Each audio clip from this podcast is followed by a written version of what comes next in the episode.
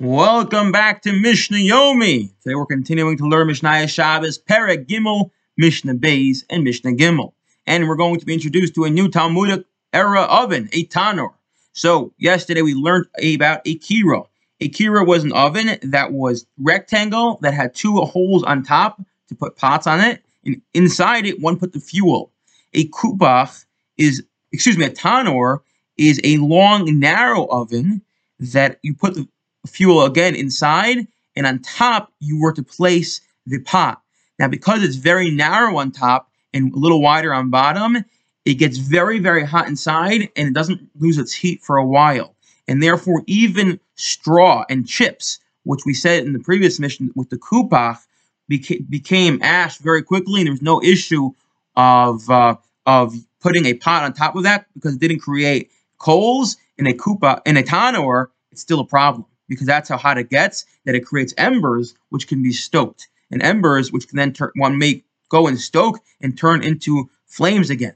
Therefore, Tana Zashika Bakash Bugava, a Tana which was heated with straw and chips, and for that matter, it goes without saying, certainly if you heat it up with the other coals, with pulp or large pieces of wood, well, you youtain Bain Basocha, Bain Malgaba, we may place food either inside it or on top of it, because again, it gets so hot and creates these embers no matter what the fuel is, and we're concerned the person might come to stir these embers. All right, our next type of oven, the kupach. What's a kupach? A kupach is essentially a kira, but rather than being a, a, a rectangle, it's a square, and there's only room on top for one, one pot. And therefore, because it's a little smaller, it retains its heat a little longer, it gets a little hotter, and we treat it like a kupach and a tanur, depending on what the scenario is. Kupach shashika b'kash b'gava, kira a kupach, which is heated with straw or wood chips, we treat like a kira, and therefore we assume it doesn't create coals.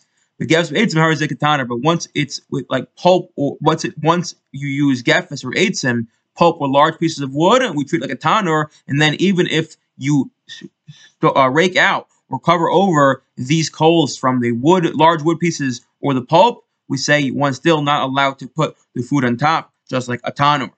Mishnah Gimel. Just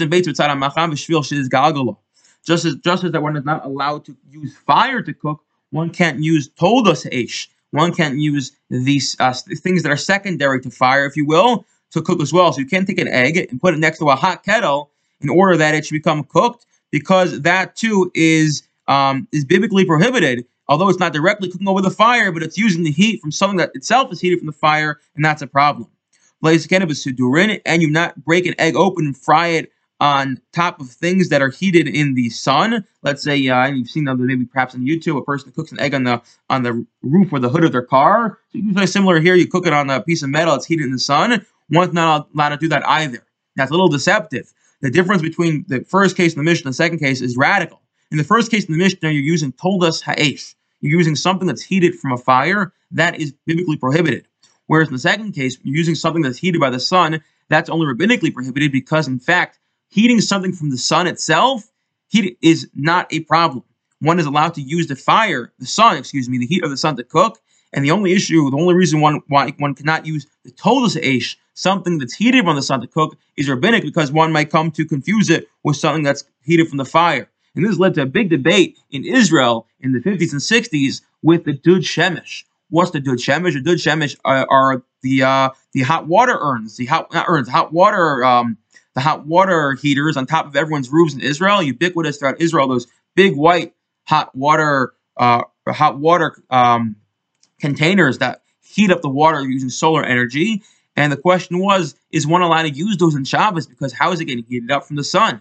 And cooking with the sun is permitted. So in fact, in the very first volume of the Shmiras Shabbos Kehilchasa, Volume 1, Edition 1, he permitted it, but in the subsequent editions, he prohibited it. So now it's a collector's item. You want the first edition, you have a Kula.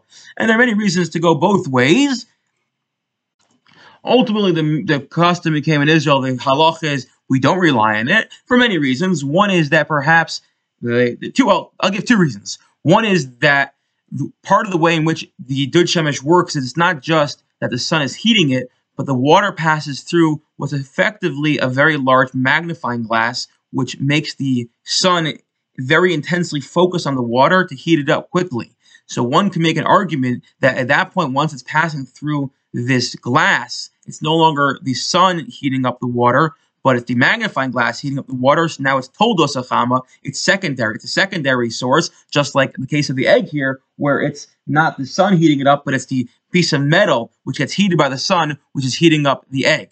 And the other reason, I think, more practically, is that the modern day dud shemishes, these modern day boilers, um, in excuse me, the modern day uh, shemishes in Israel, they no longer rely solely on the sun, but any time that it's not sunny enough and the the temperature in the in the dud shemish drops below a certain degrees, a boiler does kick in, and then it's, a regular old boiler like we all have here in America in our, house, in our homes, and it's getting heated by a fire. So whatever, whether it's because our modern day dud shemishes no longer are relying solely on the sun, or because there were actual issues with the logic of the, of the Shmiras Shabbos, such as one of them I just gave you, that maybe it's a total zachama, it's the magnifying glass heating up based off the, the heat of the, the, rays of the sun, but not directly from the rays of the sun.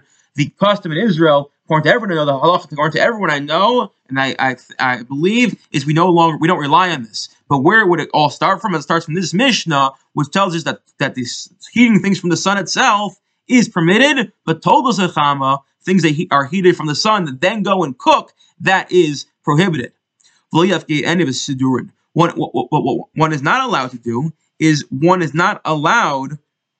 Me just read that. Is not. Uh, Rav Yossi Matir. Rav Yossi does permit one to take his egg and you're, you're probably soft boiling it, but putting it on these uh these these metal these metal plates, which then are which then will soft boil the egg, and the metal plates are getting heated from the sun. But what